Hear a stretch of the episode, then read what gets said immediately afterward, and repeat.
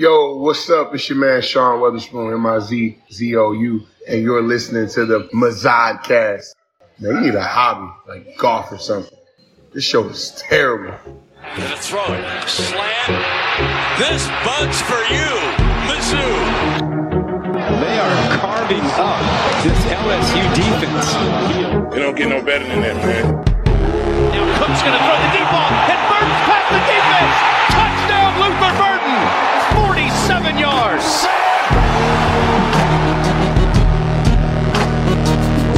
Good place. Kick is up. It is. Yes, and a walk-off winner from 61. Harrison Mevis.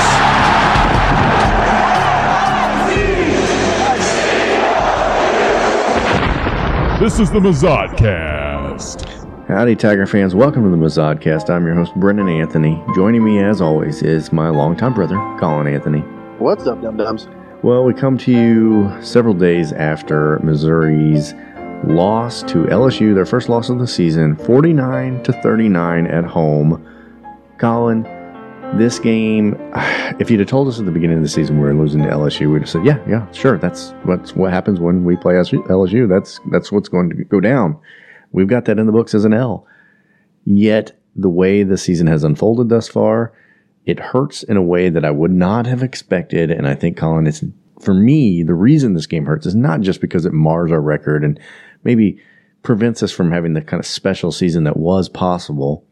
But it's just that this, we were the better team. We, it was a winnable game and we gave it away. It felt like we just handed the victory to LSU, not as severely as we did Auburn a year ago, but this was a game we should have won. How many times have we done this, Brennan, where we start the season going, this unit of our team is going to be our strength. And this unit of our team, boy, we're just not sure about. And you can just, the units are interchangeable. Either you think the offense is going to be good and the defense is going to suck, or vice versa. And the exact opposite happens. And this is what's happened this season. Again, it happens every time. We, we go into the season thinking, hey, we've got a great defense. You know, I said bordering on elite. You know, I was hoping that our defense was going to make us what was going to make us formidable in the SEC.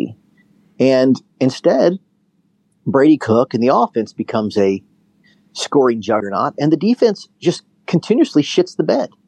And this was their worst game. Uh, we were so bad up the middle. You know, the the the D tackles, the linebackers, nobody could stop anything from the middle. They, the the LSU offensive line had their absolute way with us. And I, after rewatching it, Ty'Ron Hopper had a terrible game. You know, missed tackle after missed tackle. He had an opportunity to knock in a ball I saw that ended up being a touchdown. And like he had a shit game, and he was our best defensive player. I mean, the defense just start to finish played like garbage. Got Johnny Walker spitting on an official apparently, or something of that nature, getting kicked out. Of the game. I don't know, but it, it's it's so frustrating that you know we have all this perceived talent on defense, and this is the best. And granted, LSU is the best offense we've seen. Yeah. You know, I didn't expect us to hold them to no points, but I didn't expect us to be tissue paper. You know, it was so frustrating. Yeah, they nearly put up a 50 burger on us. And the fact remains, Colin, as bad as this defense was, we could have still won the game despite how poorly our defense played and how they just opened up lanes for Jayden Daniels to just run roughshod over Faurot Field the mistakes and the penalties and the things that we have talked about all year that even during good games when we're like, boy, that was a great game. We sure had a lot of penalties. You know, oh, that was a great game. We sure did a lot of weird clock management mm-hmm. stuff. Or, boy, that was a great game. Sure was a lot of play calling weirdness going on. All of those and things. defensive we, bundles. You know what I mean? Like, yeah. this wasn't the first game the defense has been suddenly bad. Like, no. the defense has sort of been like, boy, the defense sure didn't look very good, but oh, you know, I'm sure they'll be fine. It sort of, and this was the game. It was like, no, this isn't fine. You know, the the, the previous games, our defensive performance wasn't a symptom; it was the fucking disease. The the reality too of this game was it was a tale of two halves kind of game. I mean, in the first half, we looked, dare I say, dominant. I mean, Brady Cook and company looked absolutely like you talk about our defense looking bad. LSU was pulling their fucking hair out. Mizzou could do yep. whatever they wanted to on offense. Brady Cook's first interception, to me, it felt like a little bit like his carriage turned back into a pumpkin because I don't know if he lost confidence or what, but after that interception, which was he was a different football player. He was a different guy, and I mean that was a that hurt enough because we had so much wind in our in our sails 22 to 10, marching down the field to put our foot on their neck. Yeah, and it was an interception where it wasn't just like a tip ball or something. It was you look back at it and you're like, "What the fuck were you doing, man? Why did you throw that ball?" Throw that ball It was a, you know, Brady Cook has not thrown interceptions. I mean, famously, he set an SEC record for not throwing interception. He threw two in this game, and the two he saved up his interceptions for some mighty good ones because they were Yeah. bad interceptions, and they were both backbreakers in a way, and and that doesn't get even get into the the fumble and just call it the end of the game where you have a chance again to march down the field and actually win the thing, put it away. And what is it, second and one, and it turns into like third and 32? It, wa- how many mm-hmm. times this year have we been in a final, like a final drive scenario? You said it before. It was like that was the worst final drive you'd ever seen. I don't know if this tops it, but like, what is it about an Eli Drinkwitz team that goes backwards when we need to score the most? Well, I think you know part of what I think is obviously the play calling is not great, but the I, I, our offensive line doesn't seem to be able to impose its will. And I was I was thinking the first half made me think I was going to have to eat those words because they we were running and the offensive line was holding up. They didn't hold up the second half, and I think what happens in these two minute drills is when- as soon as you put Mizzou in a situation where they become predictable, then we don't have what it takes to, like I said, impose our will. You know, if you get in this two minute drill and they know you're going to throw the ball, like I don't even, the second interception at the end of the game was a backbreaker. Yes. It was a next to impossible task in like 45 seconds Yeah. to go down the field with no timeouts. And so I don't even blame him there. I mean, he, everybody knows he's going to throw. He's throwing out of the back of the end zone. He knows he's, you know, the, the clock is ticking. He's going to, you know, can't get sacked for a safety. You know, like I just, I don't know if anybody Yeah, um, the, yeah. The, makes the- that right. Everything's stacked against him there. You know, the fumble. I'll say this: the fumble was a was a, he got a blindside sacked. Yeah, You know, that was- and he never feels pressure. Colin. He never feels pressure. You've no, said that. like I said, Brady Cook has had a phenomenal season, like a dream. I can't believe Brady Cook is having this season. I mean, he is played phenomenal, but he there he is not a perfect quarterback, not even close, and he doesn't feel pressure very good. And when he is a little bit skittish, you know, a little bit fainting goat, he feels pressure that's not there. You can see his internal clock speed up, and I don't know if that's a product of I don't think that's a product of talent. Maybe it's his experience. Of course, at this point, he should have all the experience he needs, but it, w- it was not his best game, and I thought it might be. Brady Cook's going to throw for 5,000 yards Yeah. and uh, 25 touchdowns in this game. And like you said, it's a tale of two halves. I feel like I felt that especially for our offense. You know, the offensive line looked bad in the second half. Brady Cook, I wouldn't say he looked bad, but he didn't look good. The only real consistent thing in this game was the defense was going to play badly. yeah, You know, the uh, uh, two of the LSU touchdowns, you know, defensive backs were just not where they were supposed to be. You know, on, on one of them in particular, the cornerback and the safety both followed one guy and let the other guy just run free. This is our this is our calling card, our defense. These guys don't know where the fuck they're supposed to be at. You know, our defensive line can't even sniff somebody except for Johnny Walker Jr. And apparently he's hawking loogies in people's faces. I don't know what the fuck happened. yeah. I, it's it's like I want to strangle Blake Baker right now. I'm like, what are you doing, man?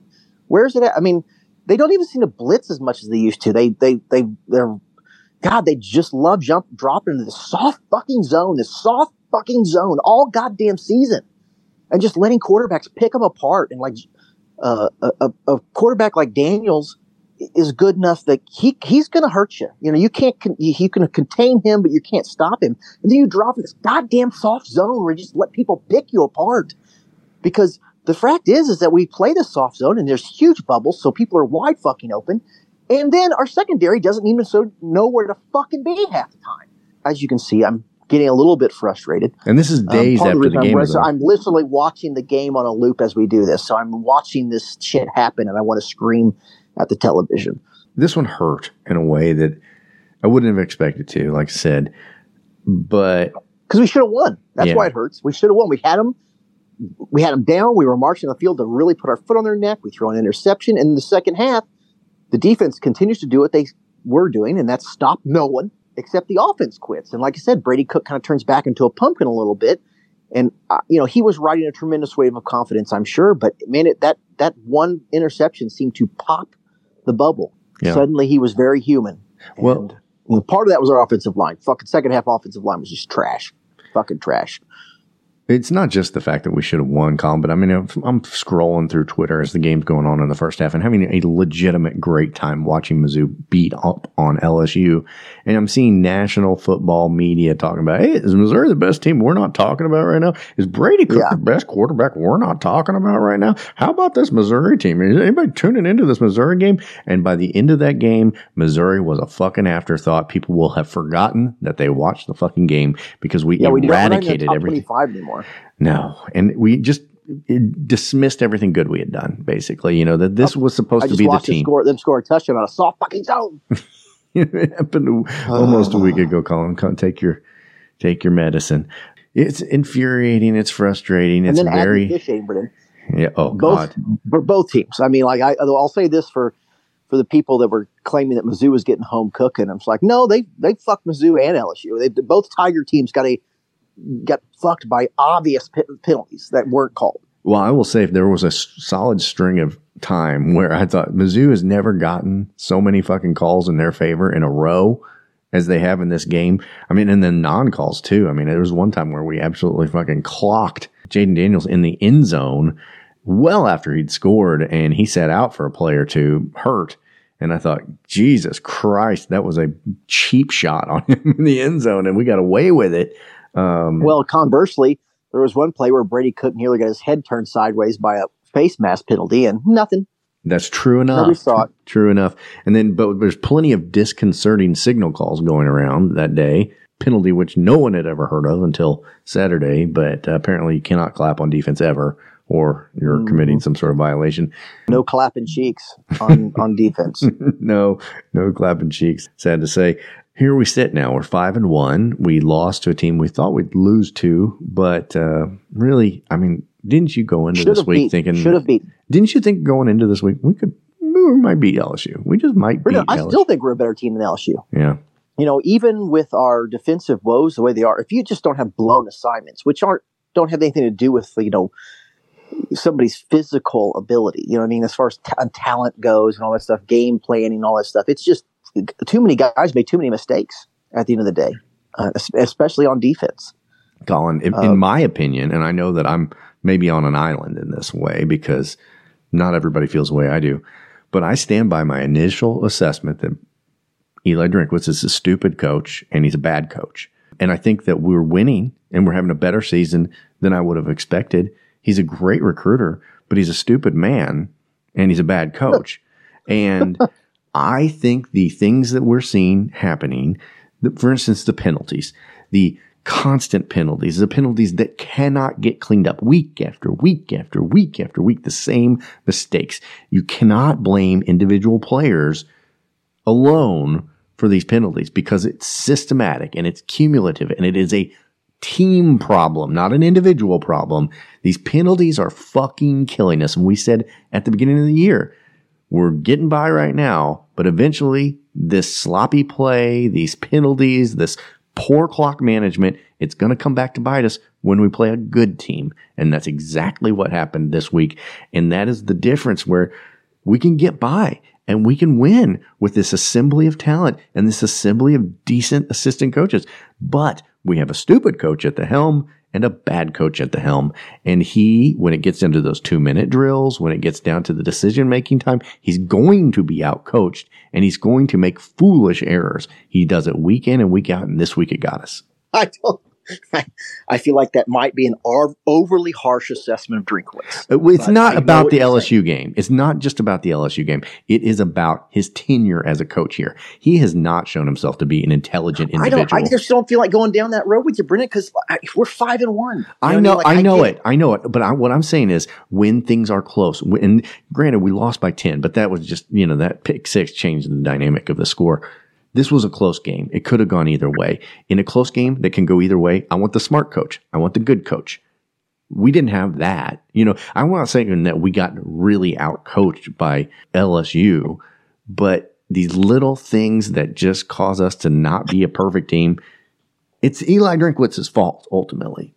Okay. Well, I mean, I, I I'll, I'll concede that if this was a this, no one's more guilty in this loss than the coaching staff. You know, the, the defense was terrible. And like they, they were terrible holistically, which is why I'm going to say that, you know, I'm not going to say this the, the players' fault more than the coaches. It's both fault. Don't get me wrong. But I mean, like the defense has played bad holistically the whole uh, season. And we know how much talent there is on this defense. We've seen it perform. So you know that it's probably bad coaching right now. And hopefully that can be corrected. And we've all, you know, scratch their heads with the clock management, with the timeouts and, you know, some of the play calling stuff. But so, I mean, I agree, but it, I don't know. We're still five and one, you know, Yeah. like you said, nobody expected us to beat LSU. Yeah, it's not um, wrecking our season, but I'm just saying that when the game is on the line, we're driving down the field, it's second and one, and we turn it into third and 32. That's that's do Coach that. Dumbfuck's problem, right? That's what Yeah. Oh. he does. That's how his team oh, plays. I just every time I the offensive line gets an offsides or, or a false start penalty, I'm just like, you know the snap count. What the fuck you do? You know the snap count. The defense doesn't know the snap count. You you get to know it though. They tell you before, that little circle of fucking guys you get in, the little back, the little circle. They tell you what they're going to do in that circle, and then you don't have to jump the snap count because you know the snap count. I want, I want an explanation. You know what I mean? Like, how do you how do you so consistently fucking false start? It's not just that it's a lot of false starts either. It's like they're like, this is a huge play, guys. We better start jumping at the line for no reason. In fact, we got away with one that ended up with us scoring a touchdown. I mean, it was a, you saw half the LSU defensive line like pointing because we committed a false start and only people who didn't they see it were the, stance and started pointing. It made the touchdown a lot easier. you did. But you know what? They were all right. It was a fucking false start because anytime it's the huge momentous play, we get a fucking false start at the offensive line. You can count on it. Again, you're right. We're five and one. This is not a season wrecker in any way. We have a lot of potential ahead of us. And it, we should talk about what this means for the Kentucky game now because Kentucky, in a lot of ways, is in the same boat that we are, except that they didn't just shit the bed against LSU. They lost against Georgia, which again, everybody expected. Kentucky's going to be a two and a half point favorite at home. They have looked decent, pretty good. I don't know what to think about this game. I think we can score on Kentucky. I don't know if we can stop Kentucky. My biggest concern right now is Brady Cook, and the reason I say that is because like it's probably not realistic to think Brady Cook's going to throw for nearly 400 yards every game, but he was doing that, and so it's like, oh well, here we are. And then the second half against LSU was looked a lot more like the Brady Cook that had me scared at the beginning of the season. And so I think it's going to be vitally important that he rebound. I think this could be another page in the story of Brady Cook becoming a Mizzou legend. Is that you know after the LSU loss, people didn't know whether you know he had it what it took. You know, was it all a mirage? Was it real? Then Brady Cook went on and lead the Tigers to a one-loss season and a trip to the playoffs. Or Mhm. is this where like Mizzou reels off four straight losses? you know what I mean? Like it's yeah, this is a it's a another six and six season. Yeah. Yeah, you know, and like this is, yes, this is a painful loss, but this can't derail our season. Brady Cook's got to find whatever he lost in the second half. And as long as he does, we'll be fine. You know, if Blake Baker will grow a pair and start sending blitzers again and quit going this like basically four quarter prevent de- defense, then I would, I feel better about it. You know, I think I had said in one of the pre games that, or the last episode, like if it was me, you know, it's it's a dangerous game to play. But if I was Blake Baker, I would just fucking throw the kitchen sink at Jayden Daniels and tell our corners and our safeties like, hey, you're just gonna have to you're gonna have to cover one on one. We're gonna put it on the defensive line and the linebackers to, to blitz and put some pressure on this guy. And that is Mhm. not what we did. I can tell you that. no, it's not. Uh, they did not and, use the uh, Colin philosophy. No, they didn't. And listen, it may have burned us too, but this certainly didn't work. This certainly didn't work. No, not when you nearly put a 50 burger up on us. Speaking of Kentucky, Colin, they are 5 and 1 as I mentioned earlier. Their one loss coming at the hands of Georgia. Uh, they have beaten the likes of Florida, Vanderbilt, Akron, Eastern Kentucky, and Ball State. I mentioned before the Florida game that they have not played anybody. You know, we did not know what to think about them. I would say the Florida win was still impressive. They won 33 to 14. They dominated the Florida Gators. We know Florida is not a great team. They lost badly to Georgia, 51 to 13. I, I don't know what that tells you. You know, Georgia's a steamroller. They got steamrolled. They're not a perfect team. They are a beatable team. Yeah, it's on the road. Mizzou should, could win this game. And I think because we lost LSU, it's even that much more important that we do win this game because following that up, we're looking at a South Carolina game that looks pretty gettable. And then we have to face number one in the country, Georgia. Then we have to face ranked Tennessee, who put 66 points on us last year. Then we have to face the Florida Gators, who, while not looking good, have a lot of time to get better before we see them. And then we play Arkansas for our free win every year. So we don't have a ton of opportunities after this Kentucky game. We need it. We need it to keep the train on the tracks. I mean, eight wins is the bar that I've set for what I would find acceptable in an Eli Drinkwitz team in year four, based on what we've been seeing. We only need three more. You know, we're we're close, but we need games like Kentucky. If Missouri wants to be the team it wants to be, it, it has to be able to beat teams like Kentucky and South Carolina year in and year out because we don't. You know, Kentucky kind of owns us. You know, and we are we are firmly planted in that sort of middle tier of the SEC East, just milling around. You know, I know that everybody in the media in the SEC East wants to put us with Vanderbilt in the very end, but it's like no, we're we're right there, square in the middle, sort of living on the edge of the, and we're all in that middle, that South Carolina, the Kentucky, the Florida. Uh, even though Florida would probably puke at that assessment, but they, the Tim Tebow days are now long gone. Yeah, and aside from the last two years, Tennessee's been in that realm. Yeah, you know, so you're all, we're all living in this sort of middle tier, hoping for that special season, hoping for something uh, to go really right. And if you can't beat Kentucky this weekend, if you can't beat Kentucky with consistency or South Carolina with any kind of consistency, then you're just going to live in that middle forever. This is that opportunity. I mean, you're five and one. You lost a tough game at home, but you've got a chance to rebound against a team that has kind of had your number and is also what five and one. So this is it. I mean, this this is it more than it was against LSU. You know, because you, LSU was no never a guaranteed victory, and it certainly wasn't something you counted on at the beginning of the season. Right. But Kentucky was a game you circled and said, "This one we can win. This one's this is one we can have." You know, at this point, LSU would have been icing. It would have been a bonus. But this is the game that you that you, even before we knew what kind of season we we're going to have, was circled on the calendar and said, we got to win this game if we want to go where we want to go. We got to be able to get past Kentucky. And so here it is. You know, just Mizzou's luck. Kentucky looks pretty good again, you know, and they're basically in the exact same boat we are, you know. And it's just like, God damn it. Why don't you guys ever fall on your face? we know what Mark Stoops Kentucky teams look like, and they go nine and three every year. You know, they're they're much better than Kentucky historically has been, but not quite good enough to ever win a division or win a championship or anything like that. Missouri's a team that while the last few years 500 is where we've lived, our ceiling has been higher than Kentucky's and it should be higher than Kentucky's. And this is the year that we can hopefully, you know, pass on the left lane and get by the Kentucky, get by the South Carolina. You're looking at seven wins at that point. Then you've got some tough road ahead. And if you can steal a game, then we're back to talking about a special season because Nine or 10 wins at Mizzou is a special season, and there's still wins on the board, even after this LSU loss. But it all has to start in Lexington. I look at this Kentucky team, and the only game that interests me really is their game against Florida because they played four cupcakes. They got stomped by Georgia, as everyone expected, and they whooped Florida. And Florida is a big old fat question mark. So the only game I feel like you can take anything from is that Gator game.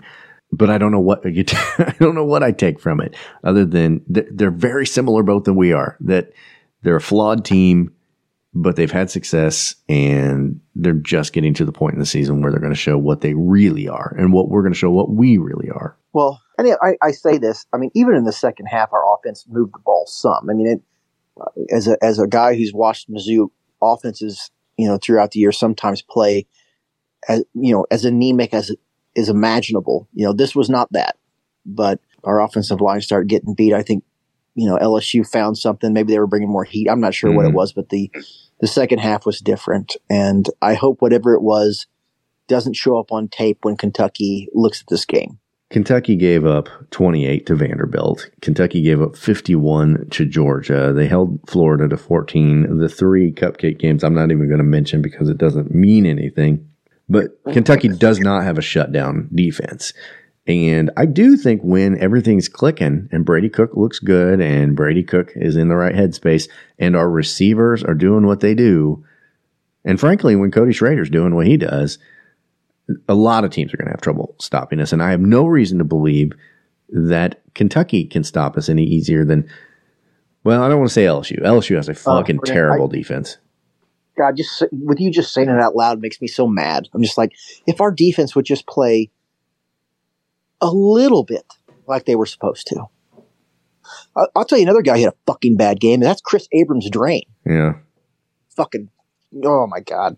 Sorry, I'm just watching, rewatching the game as I go. I'm just like, oh, these motherfuckers. This defense is trash and shouldn't be. It Yeah. shouldn't be trash, but it's hot garbage. Hot Well, and Colin, I'm not going to say that I predicted anything because I've done nothing but make very bad predictions this entire season regarding everything. But I have, uh, for time and again, since before the season started, saying everybody needs to hold off on the elite talk because they're basing the fact that we have this elite defense on the fact that we have a lot of returning starters and that they were pretty good last year. But we were just pretty good last year. We still let Kansas State drop 40 on us. We still let Tennessee drop 66 points on us. Elite defenses don't let anybody score 66 fucking points. And we had no reason to believe that we were going to be dramatically better than we were last year. And we certainly haven't been. We've certainly been worse.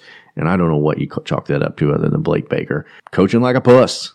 It wasn't the worst game in the world, but No. boy, the defense played badly. I did both Norfleet and uh, Stephenson are both tight ends made big plays in this game, which is always nice because we have not been Oh. traditionally been offense under Drinkwitz that has used the tight end, and that's changed a little bit this season. Stevens, Jesus Christ, four fucking drops.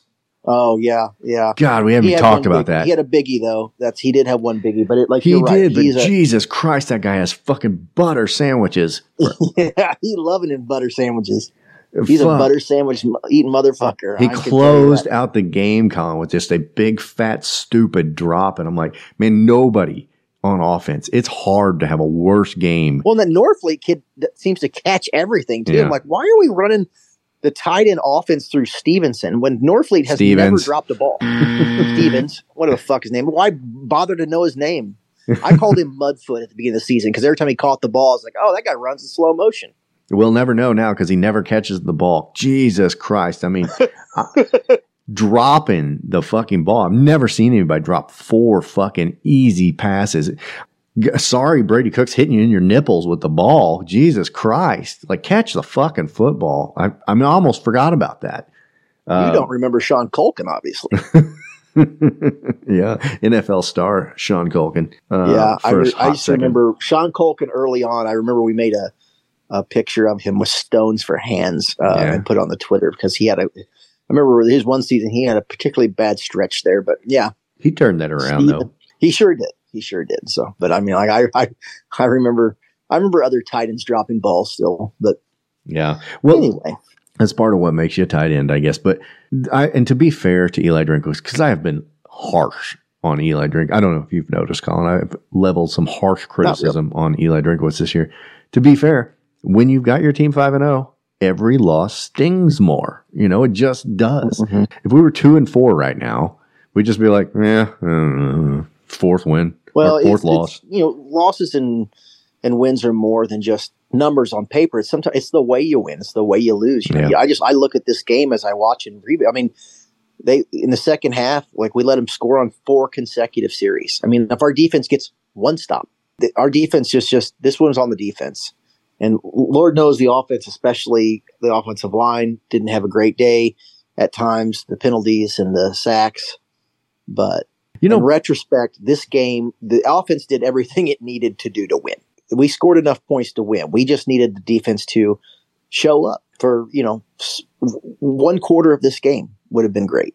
Part of what I think gets to me too, Colin, and I, I shouldn't let this get to me, but I do, is ever since we joined the conference a decade ago now, you know, it's always been like the, well, Mizzou doesn't belong. They don't fit in. Uh, Who's Mizzou? We don't care about you, blah, blah, blah. That's fine. Whatever. When we had early success, I did enjoy being like, you know what, you all are just fucking idiots. We do belong. We're every bit as good as half the teams in this conference. Fuck you all. And then there's these moments like when we play Auburn or when we play LSU, and these are true blue bloods, old school members of this conference. And if you can beat these members, then it's very tough to say you don't belong. And we should have beaten Auburn and we lost and we gave the game away. And here we should have beaten LSU and we lost and we gave the game away. And you just don't get these kind of opportunities very much because frankly, most of the time when we do play in Auburn or in LSU, they're going to kick our faces in. And we had a chance and we just fucking gave it away and then we just become everything that these teams say that we are. And I shouldn't give a fuck what anybody thinks about Mizzou or the fact that we're sort of a redheaded stepchild, but it does irk me a little bit. And then when we have these opportunities and we just fritter it away, God, it just, it's so, I don't know. I'm sure other Mizzou fans feel what I'm feeling now. And just like, God, it was right there in our hands and we just handed it to the fucking other team for no reason other than God, I don't know what other reason just pisses me off. Anyway, I'm down. I'm going down a rabbit hole. Colin, why don't we take a break? I, I, want you to. Uh, do you have any guns in the house? Yeah, sure, sure. Lots. I need you to take off your belt and give uh-huh. it to me. Okay. Colin, I have two young children. Of course, I have guns in the house. yeah. Unlocked, like like any sane American. Yep.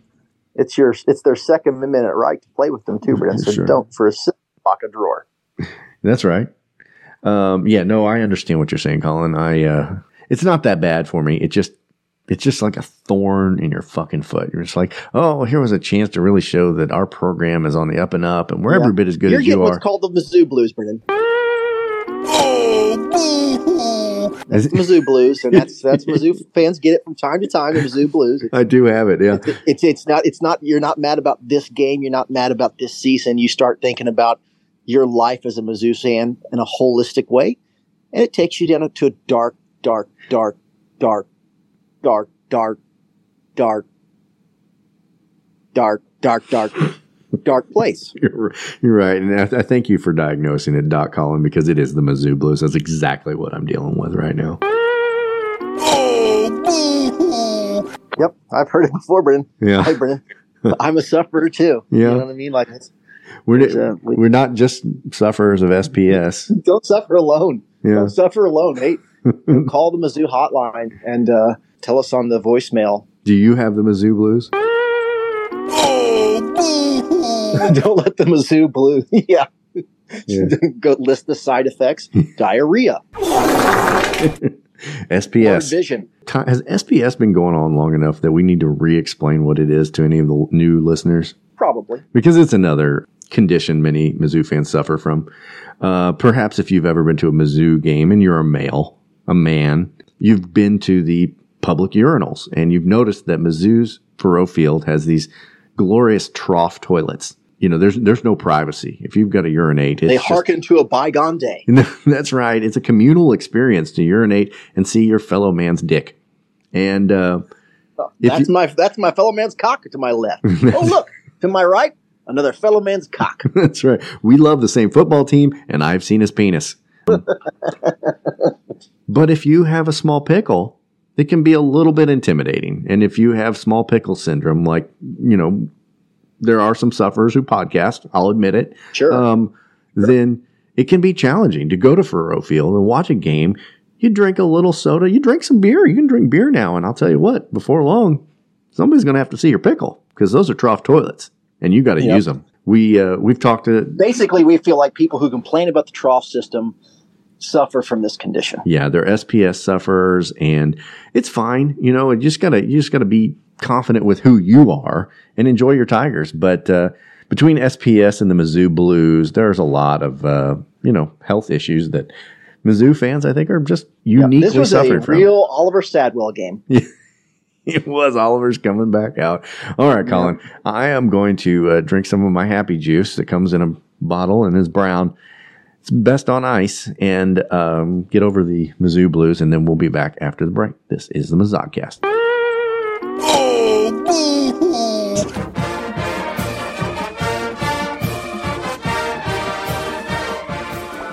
Hey guys, Mazodcast is now on Patreon. For as little as $3 a month, you can join our Patreon page and get extra content from the guys, outtakes from the show, and any insider news that we have, we provide it there first. It doesn't cost much and your support helps the show. Join the Mazodcast Patreon and be part of the team.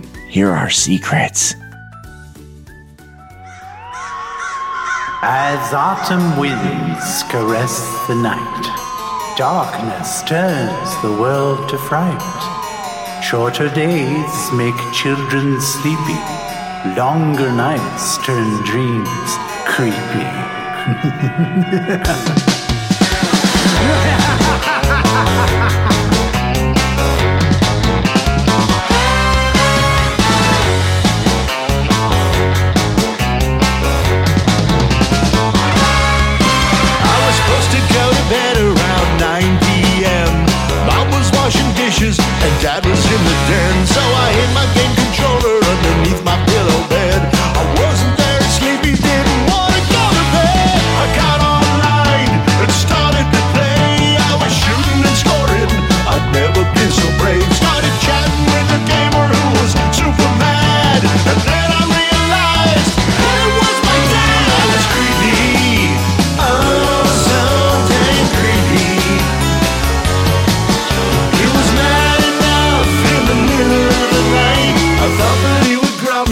rest of my life.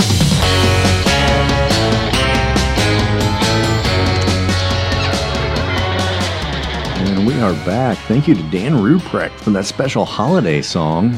If you have any music that you or your band produces, we'd be happy to feature it on the Mazodcast. So send it in like Dan and uh, get some ears on you. We groused and moaned and I wallowed in my Mizzou blues long enough. It's time to hear what the rest of the Mizzou fans thought about Saturday's game. It's time for Mazodcast mailbag. Here's the mail, it never fails. It makes me wanna wag my tail. When it comes, I wanna wail. Howdy, boys. This is Coach O. How y'all doing? Listen, my, my little old buddy from South Carolina, Carolina Jackpot, he sent me on y'all. I just want to tell y'all good luck today and go Tigers.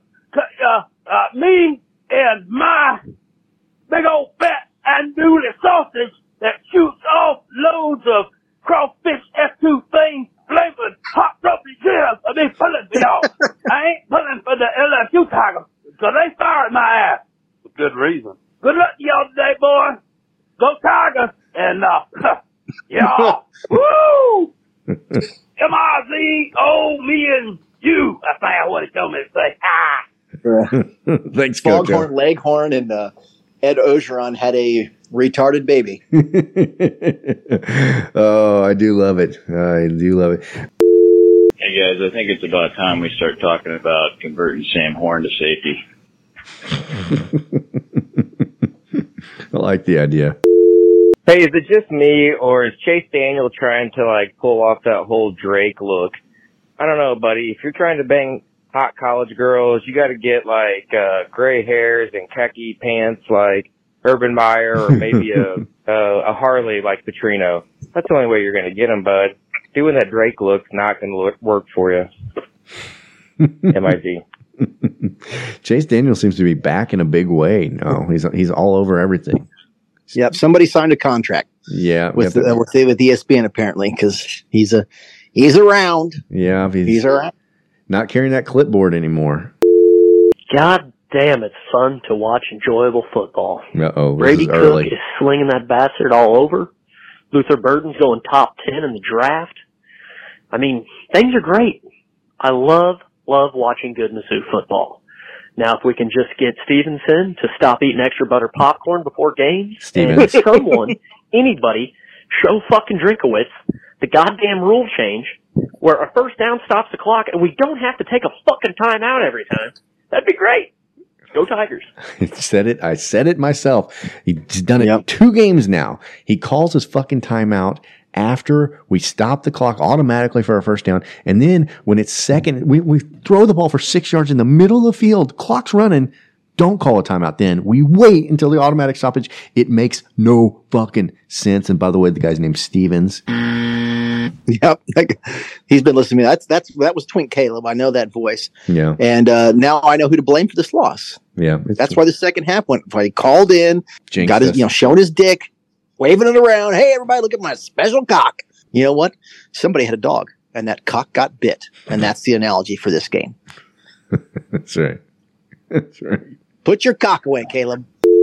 Asher from St. Louis here. Let's fucking go. Up 25-17 at halftime. I don't know what Brady Cook's interception throw was. That was hot garbage. Hot garbage. M-I-Z. More to come.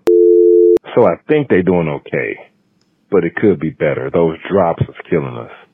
But I just don't like the fact that ESPN they not giving us a chance. Like these dudes really not that good for real, and they want us to lose for real. But we'll see. MIC. Uh, yeah. Has anyone noticed how enormous Brett Norfleet is?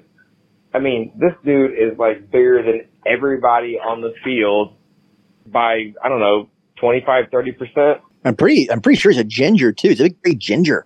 Yeah. You know, and gingers just by you know they're scary. You know, just in general because they don't have souls, Brennan. Yeah, at all sizes, they're frightening. The sticker kicker has left the building.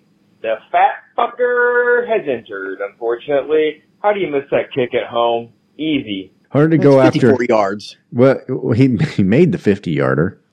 Uh, There's one, but he missed a 54 yarder. well, he missed a chip shot, Colin. Oh, that's true. Yeah, god damn it. I forgot all about that. God damn it. Yeah, I mean it's hard to go after a guy who nailed a sixty-one record yard record setter to win a game, but he does have this thing in it where he's more reliable at fifty yards than he is at thirty, and I don't know why. Hey, this is Sippy Seed in Houston. You know, I think every time Harrison Mevis gets a fucking field goal inside of 50 yards, we got to just take a holding pen and he back it up. He can only make it some goddamn 50 yards. So let's Yep. go MIZ, get it back to Burden. I need a touchdown to hit the parlay. We'll make it happen. MIZ, Z-O-U. Yeah, as I was saying, couldn't agree more. What in the holy fuck happened at halftime? I took me a little nap and you guys were up big time and uh now LSU just scored a touchdown. Well, I took y'all's advice and got me a bottle of Johnnie Walker Blue, so I'm gonna continue to drink and hopefully you guys will pull this out. M-I-Z. ZOU, yeah, Johnny Walker was Johnny Walker Red this week. He was the uh, bottom shelf. The fuck is this disconcerting signals penalty, bruv? Yeah, I just feel like that. Did you know there's going to be just like a new rule they call all the time in this game? Yeah, don't clap. Clapping's bad. Well, I understand it because you know some of these teams clap for, as part of their snap count now, so I understand why the penalty exists. But I think these guys are getting a little. You know, it's one thing like I don't know, it get a little crazy with it. Obviously, somebody had a meeting with them about this penalty specifically, like that week. Yeah, yeah. There was a Oh, guys, PowerPoint. hey, don't forget about. yeah. There was a PowerPoint presentation. They talked about it in depth, and that was top of mind. And also, I think it's just an easy call for them. We're like, hey, so somebody clap. Get your flag out. You go third and one, botch snap to fourth and 32. Yeah. That is fucking Drinkwitz pulling his little fucking dick out and pissing in the wind and it fucking splattering all over himself. Jesus Christ. That's what I'm saying. This is what I'm saying. and the uh, red zone false starts. Never forget the red zone false starts. Those are that's one of our our classic Mizzou. Eli Drinkwitz The trademarks. Yeah. Yeah, yeah. Red zone false starts and uh, calling timeout when the clock's already stopped. And going Yeah, backwards kind of 30 yards. we need one yard. We go backwards 30. That's a that's a Drinkwitz plan. Motherfucker. God damn it. Shit. Actually, you could probably just skip through the first 30 minutes of this podcast, and that guy just summed it up in about seven seconds. There's the Brady tough heart that I remember. Oh yeah, he is back. Throwing a game-losing interception. Honestly, it's not even his fault. He should. We should not have been inside the ten-yard line to begin with. Because Drinkwitz, what the fuck are you doing, buddy? Going forward on fourth and thirty-two with three timeouts.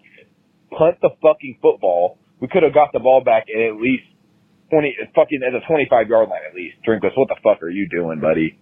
Good fucking lord, hot garbage. Hot garbage. Colin, you know, we have, you have compared Brady Cook to uh, Cook coin at various points in the season. And I'm telling you, the guy was never so much like cryptocurrency as he was in this LSU game because his fucking Yeah. stock was skyrocketing in the first half. I mean, people were noticing Brady Cook. And then in the second half, whoo after that fumble, for my God, the uh, crypto stock was tanking. Cookcoin could not get sold fast enough. Didn't matter how much Elon Musk pumped it up. That's right. Bitcoin was uh, That's right. Bitcoin's value was suffering. Well, the season's fucked. We're gonna go five and seven. Kentucky's gonna get an absolute fucking uh, uh, dick the Mizzou riding Blues. from every college football media person out there. Drinkwitz out, Cook out, Francois out. Fuck everything. what do you say, Doc Colin? What do you got there? Yeah, you got the Mizzou Blues, baby. Yeah, that guy's suffering from Mizzou blues. It, Yeah, look, don't, do not operate heavy machinery on the uh, medicine for the Mizzou Blues because the only cure is drugs. That's right. And look, I have consumed my alcohol during the break and I'm feeling a little better. And the reality is, you're never as good as you think you are and you're never as bad as you think you are. And when we were 5 and 0, we were not a top team in the country. And after we got beaten by LSU, we're not the worst team in the SEC. You know, it's all shaken out. I mean, I, I'm, I get the Mizzou Blues. I've had it earlier in the show, but it's it's not that bad. It's the season's not fucked yet. Give us time. I don't even remember why I called. I love. Well, and keep in mind these are voicemails. You don't have to. It's not like you're waiting on hold for an hour and then you forget why you called. He just called in, forgot why he called, left a message anyway, and God bless you. Well, I'll tell you what's going to piss people off, Colin, is whenever they don't make the cut with their voicemail, and this guy saying he forgot why he called. Yeah. that made the show. Oh, it's kind of funny. Why are we throwing to that idiot tight end that keeps dropping the ball every time he's targeted? You have Norfleet, who is like seven nine, four hundred and eighteen pounds. He's the biggest human since Goliath, and we won't give him the ball. Okay. Yeah, but just keep throwing to that idiot that keeps dropping the ball. Yeah, Norfleet's not even imaginary. That's right. Uh, does Blake Baker have a little touch of fucking? What kind of fucking game Good was lord. this? Well, why even have a defense out there? What a fucking shit show. And uh, we can never win the big game. It's not even a big game. Fuck my life. That's the Mizzou Blues, calling. That's the Mizzou Blues. That's the That's Mizzou it. Blues. It's uh, it's running around like COVID. Hey, this is Alex calling right after the pick six to finish the game, and oh my god, Brady Cook looks like hot garbage today. Hot garbage. Like, how do you not just take a five yard sack? You turned it into a 25 yard lot, threw a pick six, threw another interception. Bunch of hobo cum right here. Hobo come. I'm back on the oh, start Sam Horn train if he doesn't get his shit together. Jeez. In the first half against Kentucky. But anyway, MIZ. Colin, that's Mizzou Blues. Yeah, that's that's them there Mizzou Blues. Fuck, fuck, fuck! LSU, fucking A!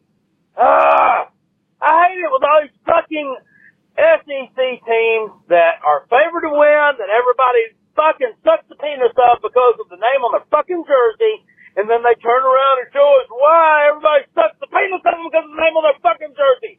Fucking man, that was a load of shit, guys. I fucking hate it for you. Uh, so fucking close. That, that was a great game to me. I, you probably could have played a little better defensively in the second half, but fuck, you gave it your damn best effort. If it was me, I would have punted that ball on the series next to last before the fucking pick six or whatever, and you know maybe not pin your quarterback back so fucking deep against the damn goal line. But what the fuck do I know? I'm just a fat guy who yells into his telephone and does YouTube videos. I don't know a fucking thing, but yeah, it just fucking sucks. But props to old Drink for saving his damn timeout. Uh, he knew he was going to need them. That's pretty good situational coaching. Um, you know, I fucking guess. Trying to make you feel better here, guys, but fuck. It was a great atmosphere there today, I could tell, and I can't wait to be a part of it in a couple of weeks. I'll see you guys there. Fucking a M-I-Z-Z-O, me and you. Oh, by the way, did Coach call you guys earlier today? Because he said he was anyway. Anyway, still, M-I-Z, me, O, me. See you guys. Bye. Thanks for calling, Jackpot. I didn't realize you were such close friends with Coach O, but it makes sense in hindsight. Sean from Kansas City. Uh, this fucking sucks, boys. I want to start off by saying, Tyler Stevens, number 80, you could suck my fucking dick. You have lineman hands, and you should never have been put in a skill position, you piece of shit. Uh, thanks for playing first, though, but, like, not today. Uh, but yeah, we should have had that one. It looked like we were gonna maybe get that strong W you guys were talking about, but penalties, penalties, penalties, and for the first time, interceptions. Uh, don't jump off the cliff yet, folks. Like we got time. This is the best offense we'll play all goddamn year, and we still almost had a chance to pull this fucker out. I thought we would with 50 seconds left, honestly. MIZ. You know, I like that. That's that's uh, that's Mizzou optimism, which is so rare. That like that, uh, he makes a good point. This this might be the best offense we play all year. And uh, so, you know, they did score a lot of points, and we shouldn't have expected our defense to shut them out. We just needed one, one or two stops, you know, in that game. But he's right. I mean, I don't know what George is going to bring to the table in a few weeks, but you know, it is certainly the best offense we've played so far. Yeah, I mean, you say positivity. He started the whole call by motherfucking Stevens as hard as he possibly could.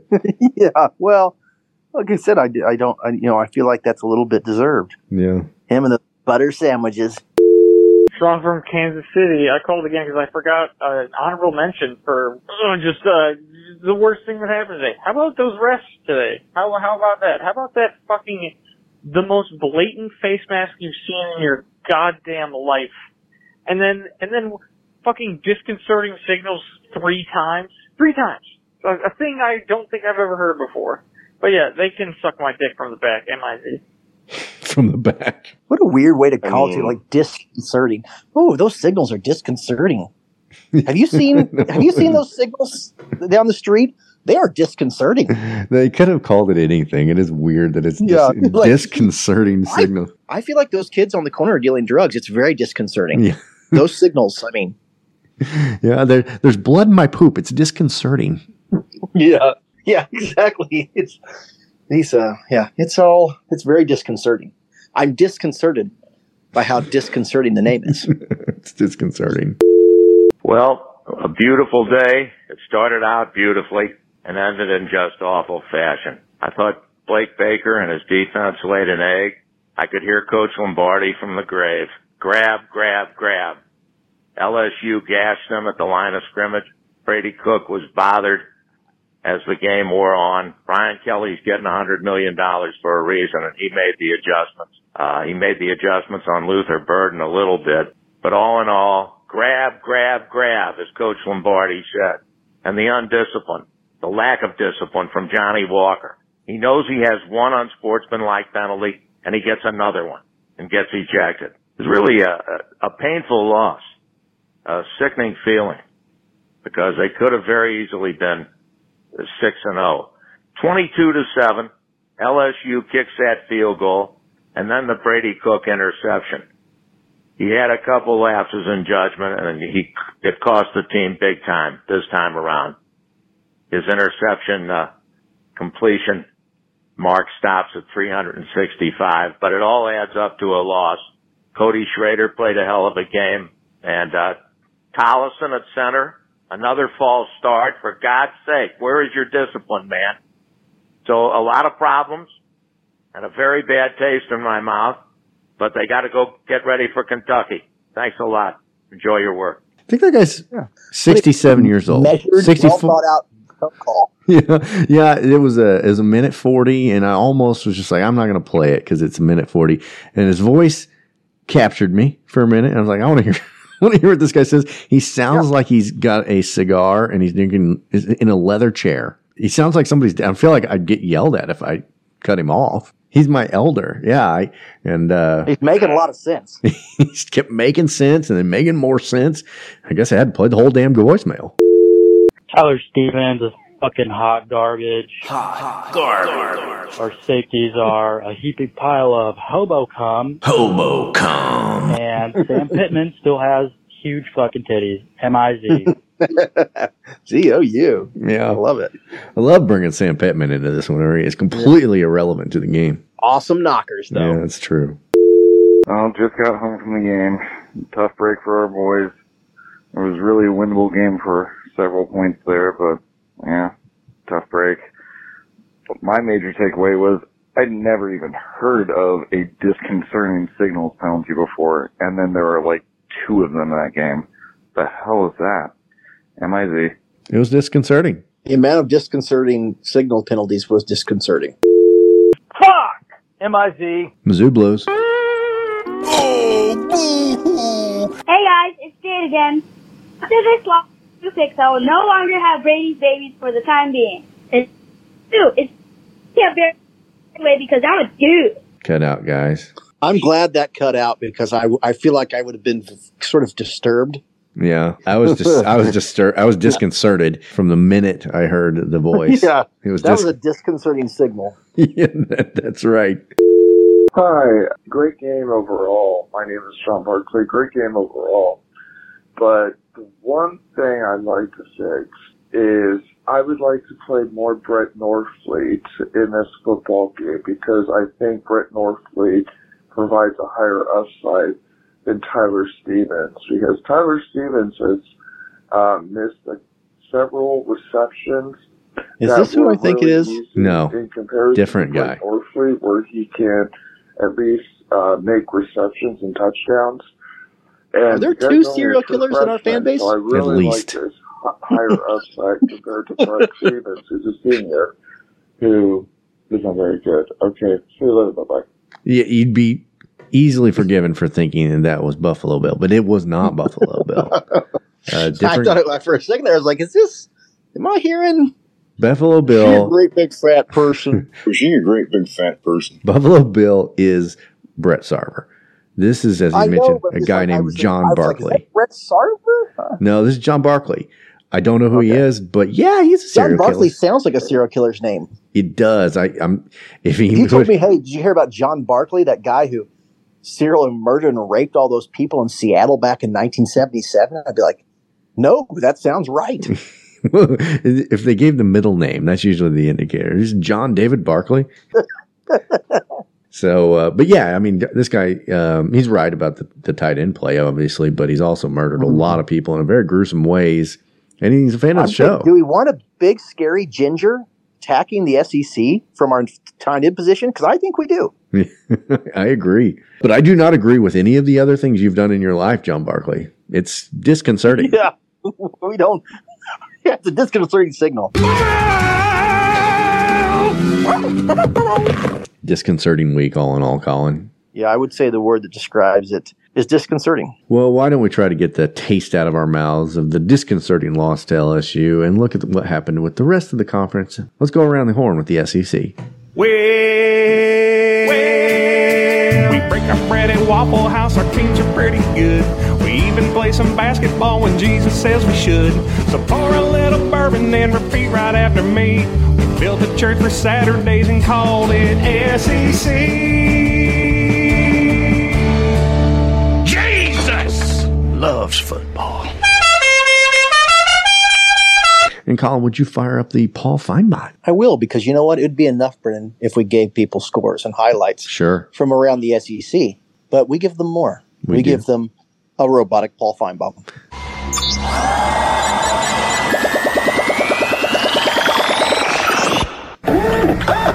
Alabama, Alabama. Nick Saban. Yeah, Colin, obviously, uh, we would never get anyone the caliber of Paul Finebaum to ever appear on this show. You're right about that. So uh, you constructed in your garage a robotic Paul Finebaum who is Yeah, exactly. the AI technology has really, really helped Sure. uh, this this project along. Yeah.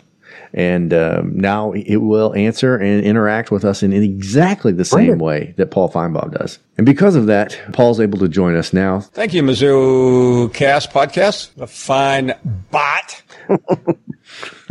we don't you don't drop that one very often, but it's I think it's worth mentioning that the Paul Finebaum was referenced on the Paul Finebaum show at one point, and he actually said, I, said, I hear that, and I'm just like, that might have been one of the high points in the of the past decade of doing this podcast. Paul The- Finebaum says, the Paul Finebaum show had to acknowledge that we existed. he said things like, A fine bot.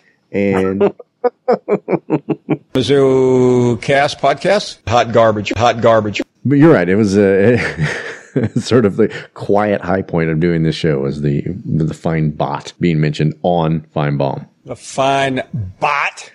Anyway, let's get into what happened in the rest of the SEC, Colin. Let's start with that Georgia Kentucky game we mentioned earlier on. Georgia whooped Kentucky 51 to 13 in Athens. It was a bloodbath. There's no other way to put it. Uh, Georgia's 6 and 0 now, 3 and 0 in conference play. Kentucky falls to 5 and 1.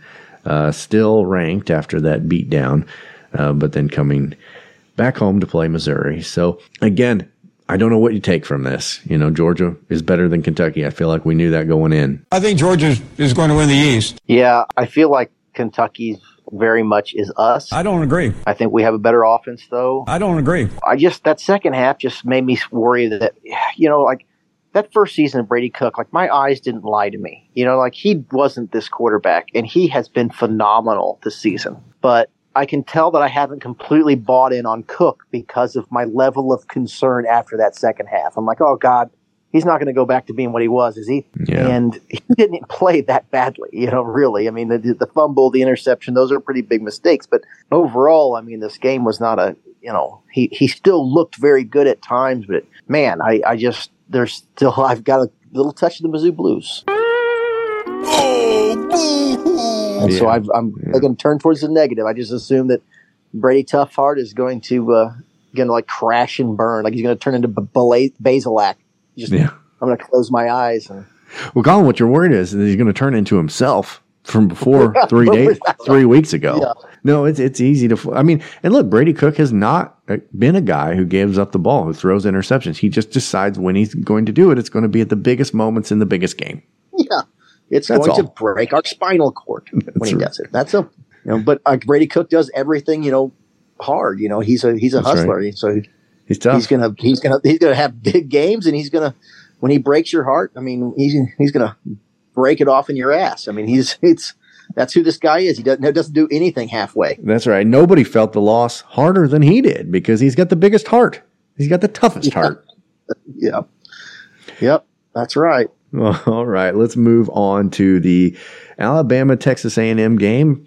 Particularly fond of this one. Alabama won 26 to 20 in College Station. I like this game because I bet it and I bet Alabama, who was a one point favorite, at least when I put my bet down.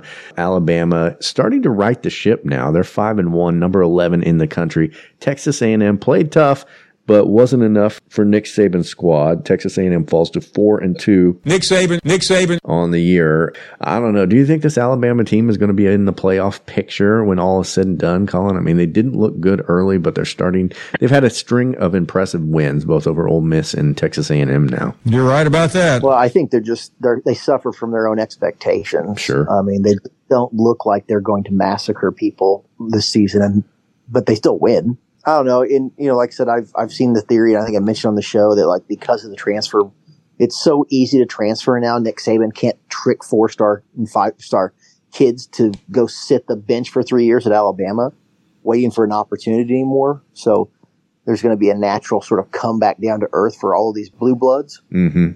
But you know, even if that's the case and that theory is right, he to this at least to this point, Nick Saban's still finding a way to keep enough of those kids on the roster that he's still winning. They are a really good football team. Yes, he and is. that uh, the most unrealistic outcome and expectation for this team maybe should have been what they were doing for all you know the last decade. It's like that's the part that should be hard for us to believe, not the part where they sort of come back down to earth and have to work hard for a win once in a while. Yeah, to play competitive football. Takes us to the Arkansas Ole Miss game. Ole Miss was number 16 in the country coming off their loss to Alabama. Arkansas on the road lost to Ole Miss 27 to 20. Close game, but Ole Miss comes out the victor now 5 and 1 on the year.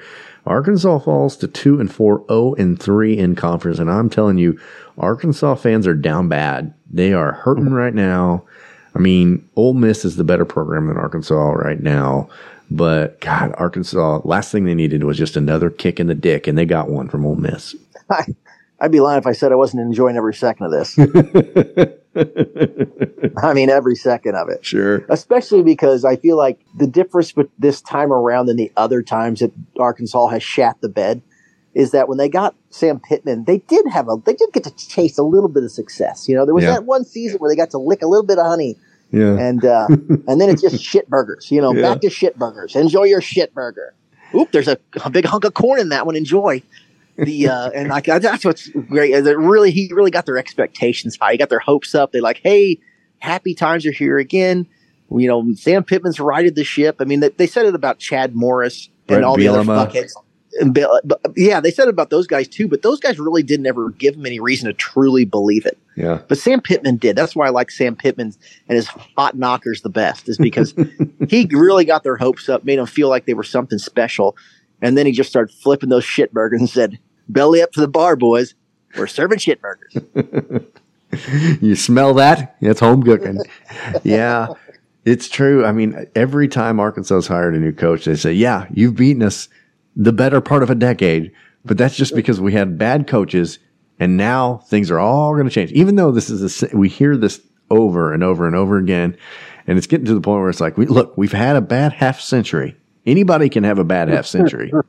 sure. Uh, ask the Chicago Cubs. But that's not really who we are. We shouldn't count all of those losses. But yes, I do detect a level of.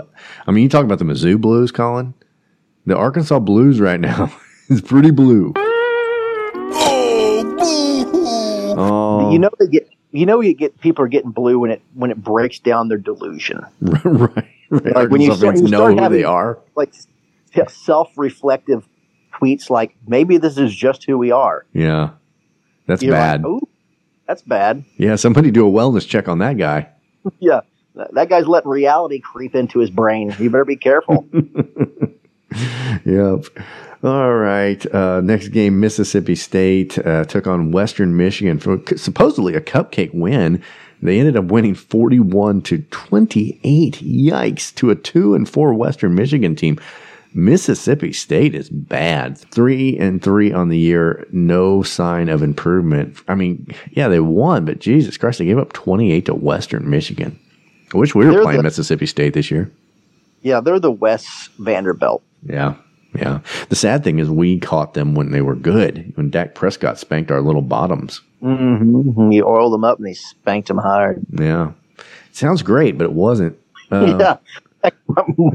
My description made it sound really kind of a lot of like a lot of fun. Yeah. Uh, then Vanderbilt took on Florida in Gainesville. Florida had no problem with Vanderbilt, 38 to 14. Florida's now four and two, two and one in conference. Vanderbilt, lowly Vanderbilt, is now two and five, winless in the SEC. So uh, that went as expected. Let's move forward to next week in conference play. Vanderbilt now is to take on Georgia, so that's a great way to sort of get better. That just doesn't seem fair to Vanderbilt for some reason. You want to guess the line in this one, Colin? 21, You up. You have to go higher than that. 27, Yeah, you're going to have to go higher than that. 31.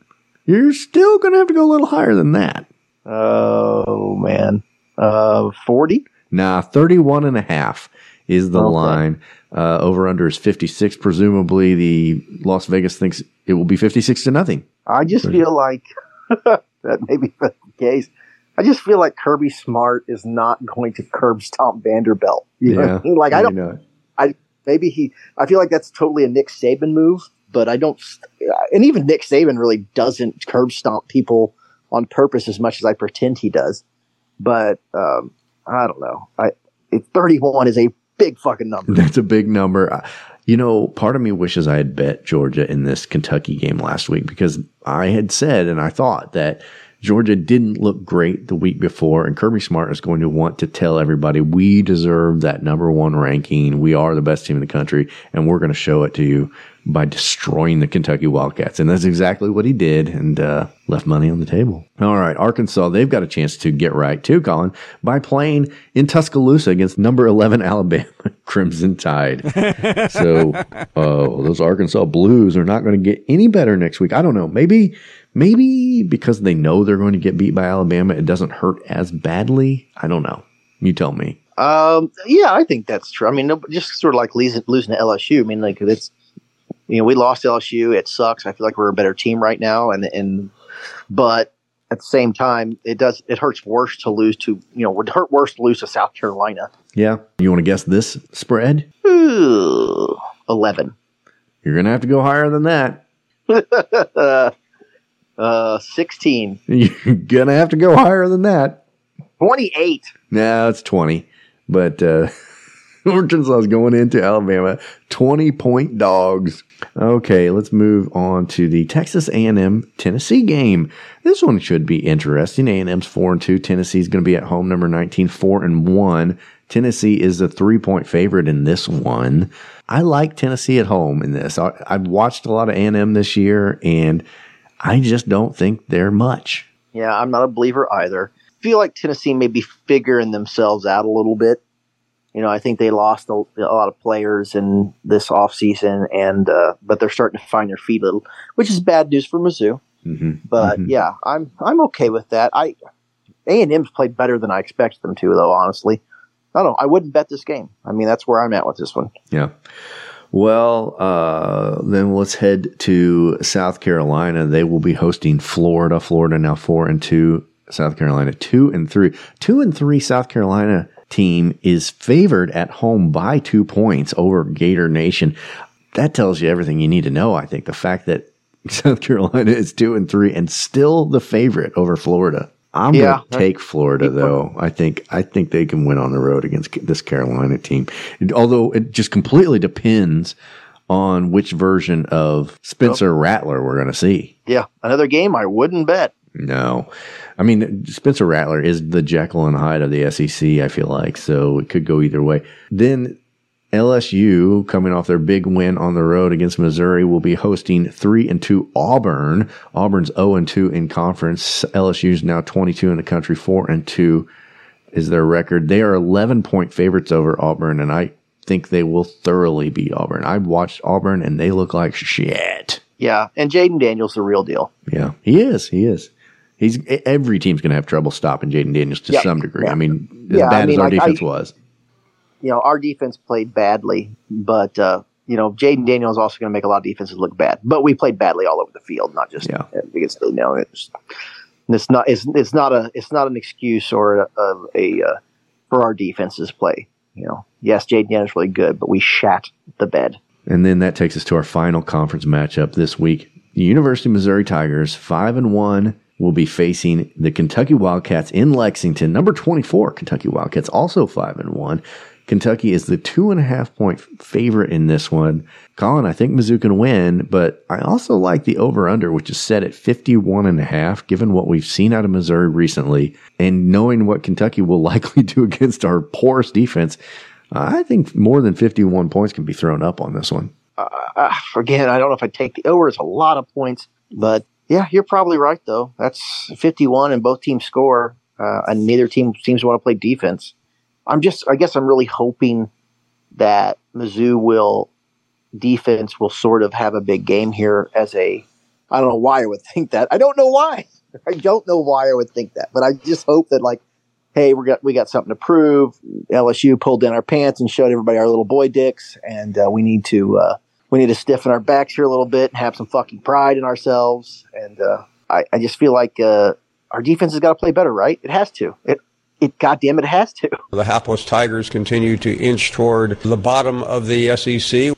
Not Well, I feel like that's that's that's over the top considering we're five and one. It's hard to take Missouri seriously. I agree. Five and I one. agree. Yeah.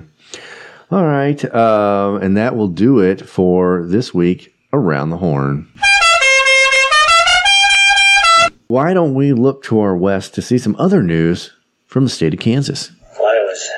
Well, I always heard there were three kinds of suns in Kansas sunshine, sunflowers, and sons of bitches. This is Kansas News. Our first story for the day man jailed after five hour standoff at Kansas home. Law enforcement authorities are investigating a suspect on multiple allegations from a standoff in McPherson.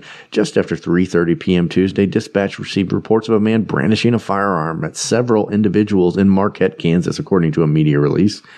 I'm surprised it gets a call from the cops. It's the cops. You're like just like a random Kansas person at three thirty in the afternoon waving a gun around. Is that, that does that really draw that much attention in Kansas? Not much of a red flag there, is it? yeah, I mean, like, feel like they, you can drive down any street, any Kansas neighborhood, you know, right now, and uh, and see that every day of the week. Deputies responded and found a man outside his residence with the firearm. Deputies attempted to have the man surrender when he pointed the firearm at the deputies and retreated into his home. Uh, so he pointed a gun at the deputies, and he's still alive. We got, we obviously know he's white. Yes, we'll start there. White individual. After a five hour standoff, the man identified as 68 year old Marlon Carpenter, according to an online jail record, was taken into custody without further incident. He was transported to McPherson Hospital for medical evaluation and later report booked into McPherson County Jail on requested Five charge. hours, kind of weak sauce. You know what I mean? That's not that's not that long a standoff. Well, and how does that end? Basically, you know, you you you stick it out for five hours. You just run out of hot pockets, or like what? At what point do you be like, I guess, I guess I'm not going to point my gun at them anymore. the cops had a boring day. You know what I mean? It's like, hey, we could sit here and play solitaire, or we could stand at this crazy guy's house until he puts his gun down. And you're like, Jim, we're really going to go to a guy's house for brandishing his gun in his yard at in the middle of the afternoon? Are we that bored? And it's like, yeah, we're that bored. Let's go. Yeah, Hop in. it'll be fun. Uh, he's probably like sitting in jail after he gets arrested for. He's like, I can't believe I got arrested for brandishing my gun in my yard. like I've done this a million times. Why do the cops care this time? Why is it suddenly bad? Well, Why is this against the law suddenly? After all this went down, he's no longer in custody according to online jail records, so nothing ever happened to it. It was just a waste of everyone's time. Most Kansas news is. Another interesting story about a hardcore criminal that is uh, constantly breaking the law. Kansas Jayhawks Bill Self and basketball program avoids serious penalty in NCAA infractions case. Colin, have you been hearing What about this? What a shock. Yeah, after six years of investigation by the FBI and just countless malfeasances by one of the most horrible programs in all of history. Corrupt. Corrupt programs, Brendan. To its Fucking core. corrupt. Corrupt from the moment they gave a Cadillac to Wilt Chamberlain in the 1950s on until present day. It has been the most cor- dripping with corruption program. Pieces of shit have run this Kansas Yeah, they garbage have never done anything legitimately in their entire history, Yeah, and they and uh, they, just continue to uh, be a scofflaw. They, and they soak like a Mormon in their victories that are ill gotten year after year. There's a million fucking douchebags wearing their Kansas Jayhawks shirts around, preening as if they've done this on some sort of honorable level, and they haven't just fucking cheated their way through their entire existence. If there's an organization that's any more corrupt and despicable than the Kansas Jayhawks athletics program, it's the NCAA that is just they're worse than Hamas. They're certainly worse than Hamas. Name anything, I don't know, in the last week that Hamas has done has been half as bad as Kansas. The University of Kansas men's basketball program has, uh, shockingly again, avoided major penalties in its six year infractions case, which finally has been ruled upon by the NCAA's independent accountability review process. So independent. So Yeah. independent. You think a five hour fucking standoff with an idiot with a gun in Kansas is a waste of time? Six years of bullshit infractions case reviewing by the NCAA leads to bubkus. In fact, the most significant penalty assessed to KU on Wednesday's long awaited ruling was a three year probationary period for the program. The uh, IARP determined that the Jayhawks coach Bill Self initi- initially was charged with a level one violation, and that should be reduced to level three. The report said there are no additional penalties assessed for KU's coach. Self was suspended for four games last season as part of KU's self imposed sanctions. Assistant coach Kurtis Townsend, also suspended for four games last year, had his re- charges reduced from level one to level two and three. This is such horseshit. This Like is so. such horseshit. Uh, it's just it's it's insane to me how what horseshit this is. Like they admitted they were guilty. They literally self punished themselves, and they still didn't get dick. They knocked their fucking penalties down two grades. I mean, it's insane. Like how NCAA is fucking corrupt. Do you know how much fucking backroom ball buttering got done in this deal? Well, the IARP will force KU to vacate 15 wins from the 2017-2018 season, which, by the way, Nobody gives a fuck about. that is the most toothless fucking penalty anybody can. Hey, you want to go back five years and those wins that everybody saw win and celebrated? Uh, they count as losses now. Like who fucking Marty, cares? hop in the DeLorean. We're going back to vacation wins. Don't you think that kind of one of the more disconcerting, to use a term, parts of the old Back to the Future movies was that Marty McFly went back 30 years into his past just to learn kind of that his mom was like a little cock, kind of a whore. kind of cock starved. yeah. Oh, she liked the cock. it's like, what'd you learn in this unbelievable adventure you had where you literally went back in time where no other man has? I learned that my mom kind of loves dick. My mom loves cock. And My she- mom was kind of a whore. I had to do everything in my power not to fuck my mom. I don't think we should look at it too closely, Brennan. I just think we should enjoy an 80s movie and On not think about how much he almost fucked his mom. Well, even his plan to get his parents together involved him almost fucking his mom. yeah, there's no other way, Brennan. There's no other way. I'm just going to have to get my mom drunk and feel her tits. According to the IARP, any public references to the vacated records shall be removed from the athletic department's stationery and banners displayed in public oh, areas. Oh, man. Oh, Shot.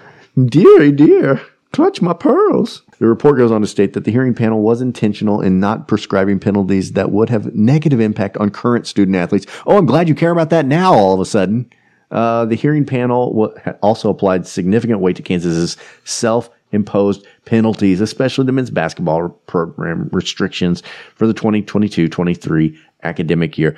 Somehow. The IARP also will just now be leveling a three scholarship ban on the University of Missouri for Kansas's. yeah, I feel like that's the best way is to take a few scholarships from Missouri. Yeah, that's Kansas. You did a lot of things wrong. We're going to have to uh, make sure that their Missouri plays a serious fine. Final story: University of Kansas played football after uh, taking one on the chin a week ago. The Jayhawks, who are now on the up and up, played UCF and uh, came out the victor, fifty-one to twenty-two. Kansas is now five and one on the year, two and one in conference play, and they really think a lot of themselves. I mean, all joking aside, it is hard to believe. That Kansas It's, is they, yeah, I mean, they have been so bad. I mean, they were, had reached a point of bad that I was like, I don't think this can be fixed. yeah. How do you recruit And that, they're, they're five and one. Yeah, at some point you have to take them seriously. I, I'm not there yet, but at some point, Oh, I, I don't think they're a good team, but they're, I think they're a, a middle of the road, you know, honest to goodness Division One college football team. yeah. And it's it hurt to say? you know, they couldn't beat FBS teams with any regularity for a while. It's it's I don't know what they did there. I honestly don't because I don't really give a shit about Kansas or in any way, shape, or form. So I have I don't even know who their fucking coach is. Whoever it is, he's he might be a wizard. Yeah. Congratulations to the Kansas Jayhawks, now coached by a wizard. Uh, you're five and one. All right, Colin, that takes us to our final awards segment of the show. Let's start out with the TJ Moe Dude of the Week. Do you have any suggestions for this one, Colin? No, do you?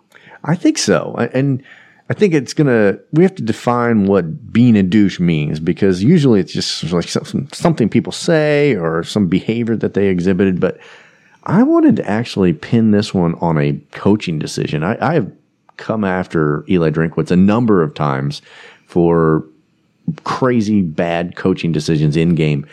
But I don't know if anything can top what happened with the Miami Georgia Tech game this weekend. Mario Cristobal, the head I'm unfamiliar with this. Okay, so Mario Cristobal, the head coach at Miami, number 25 Miami Hurricanes, looking to beat Georgia Tech. They were up 20 to 17, and instead of taking a knee, they try to run a play. They fumble the ball, allow Georgia Tech to score and lose the game. And literally all they had to do was victory formation, take a knee and be done, walk off the field. And they somehow managed to fuck away. What was his explanation for this play call? I don't know that there was one. I, I don't know. I'd have to look into it. But I mean, it was uh, is unbelievable. They didn't knee the ball. That's the only reason they lost the game. And Yeah, I do. If you would have said, "Can can a play call be douchey?" before we started this segment, yeah, I said I don't I don't know how it would be, Yeah. uh, but that's pretty douchey.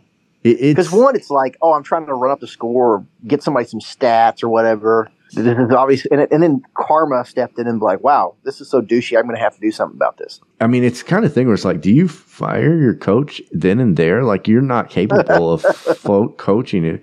You go in the locker room, and go, boys, this one's on me. I mean, it's it's tough to come back from that. I mean, it was bizarre, bizarre. And he'll reach the 30. Georgia Tech's out of timeouts with 72 seconds to go. Braylon Oliver, the Minnesota transfer. So there's a minute left on the clock. Brent Key's defense. Georgia Tech has no timeouts. You should not be handing this football off. I don't know what Miami is doing. That's it. Well, here's Chaney. The straight ahead, tackled, and the ball popped out. You got to got to read the clock. I mean, uh, read the card. I mean, to me, Georgia Tech has it with 26 seconds left. 26 seconds left. They fumbled the ball to Georgia Tech. In 26 seconds, Georgia marches down the field, scores a touchdown, beats them 22 to 20. Christ. Honestly, though, I don't I don't know how what their coach's uh, status was at this point. Maybe he'd been having a lot of success. I don't know if he had any kind of hot seat, but boy, wow! If you were on the fence about getting rid of him, you know, if that was sort of in the air already, this would Mm. be the the straw. Yeah. No, I mean, you look at the comments on the on the video and said this might be the stupidest way to lose a game I've ever seen in my life. and it's true. I mean, Georgia Tech was out of timeouts. You had less than a minute to play and you fucking run the ball and cough. You did everything wrong. You cough up a fumble when you shouldn't even run a play and then you allow a touchdown. I mean, it was ungodly. And so Mario Cristobal, I mean, in my opinion, I'm sorry, you didn't do anything douchey, but you're just being bad at your job makes you douche of the week. Is that good enough for you? Sure. All right. Well, let's go on to happier news. It's tougher to do during a loss, but there was some good play on the football field for the Missouri Tigers. Now it's time for Kirk Farmer's hair, player of the game. Who's it going to be after a tough loss to LSU, Colin? Well, I think Cody Schrader played a pretty good game. You know, I, I didn't find much wrong with what he was doing out there. No, agreed. And I think if you were just going off of the first half, you would have a lot of people you could decide. But uh, the pool got thinner as the game wore on. I mean, like you mentioned, Stevens had a great catch and a big moment early on, but then four drops later, good lord. Um, but yeah, I'll tell you this about Cody Schrader. We've been saying that uh, Nate Peat should be the number one starter. Nate Peat's the guy, and Nate Peat has done well, but there's really no room to complain about the job of running back that Cody Schrader has done this Mm-mm. year. He has he's No, he's earned done that spot. There's uh, he shut my mouth. I'll say that. I mean, if if he's not the you know, I said he should be number two behind Peat, but really it doesn't matter. Like both of those guys can run the football, and if Cody Schrader has got the rock, I trust him. I mean, he's been absolutely solid. I'm happy to give him player of the game. Yeah, I'm, I, I am too. He's earned it. And uh, and again, that's another crow eating from us a little bit. I mean, we never said Schrader was bad, I, but I, I've never really hated on Schrader as much as I just loved up Peat. I don't know, but we kind of said we, he's a he's a feel good story, but is he really good? You know, and he has been pretty fucking good. No, you're, that's true. We kind of looked at him as like you know uh, another sort of tough heart esque sort of Yeah. uh, player, Yeah, and uh, he's more than a tough heart. You know, Yeah. he's more than just a scrappy hustler out there. Blah blah blah. All the code words for not very good. yeah. No, he's got real talent, and Cody Schrader, you've earned your golden fleece for the Kirk Farmer's Hair Player of the Game. There we have it, Colin. On to Kentucky. I do think Missouri can win this game. I do think it's going to be a high scoring game. I am nervous about our defense. I am nervous about which version of Brady Cook we're going to see out there. I think that uh, we still have a strong wide receiver core. We still have a good running game. I think that Brady Toughheart can earn his confidence back in the course of this week. I am hopeful that Missouri can pull out a win. I'm going to say 31 28 Tigers on the road. Yeah, I like that. 38-21. I'm going to say 24 to 26. Missouri. Missouri's going to win by two, 26 to 24. Odd way of saying it, but you're, you've got your pick in. I'm going funky with it. Yeah, we got our Tigers uh, as victors in this one. I hope it comes to be because like I said, this is not the end of our season. This loss to LSU by any means, and if we do beat Kentucky, we're still rocking and rolling. We may fall right back into the top twenty-five. Who knows? But uh, I'm looking forward to it. I have some confidence. I still have some trepidation. Um, I've seen some things that have been disconcerting. But overall, still a good, still a good season. Still Yeah. a good season. Still an opportunity to be a great season. That's and right. uh, it starts. It starts next week. And Brendan, before we go, I wanted to, I wanted to just say thank you to. Uh, uh, I was thinking the other day, I was looking at our Patreon, and I was like, we have not been doing much on Patreon, and we always say we're going to do more, and we've been bad about it. And uh, I appreciate the Patreonos, though. You know what I mean? Like, if you're a Patreono, that means you're actually paying for this content, which admittedly is bad. Bad, very bad. It's disconcerting Yeah, how are- bad it is. Yeah, it's disconcerting that people would pay for this. But I wanted to say thank you to everybody that does. This uh, podcast does not generate a great deal of revenue. We're poor and we have small penises. Yeah, so we appreciate anybody who's willing to uh, give us any of their hard-earned money because we don't deserve it. Tr- Truer words have never been spoken. And we will, and as always, we will promise to try and get more stuff up as we go. Yeah. There is good stuff in there, and uh, you know, I, uh, I think what is there, well, there's quite a bit, Yeah. but I think that there's is high quality, as high quality as you're going to find in any Patreon, except for ones where chicks show their beavers. That's right. Yeah, the Mazodcast only fans account has not launched yet, but uh, pending. Pending a uh, more powerful razor coming out on the market. All right. On that note, Colin, I hope we win on Saturday. M I Z. Z O U.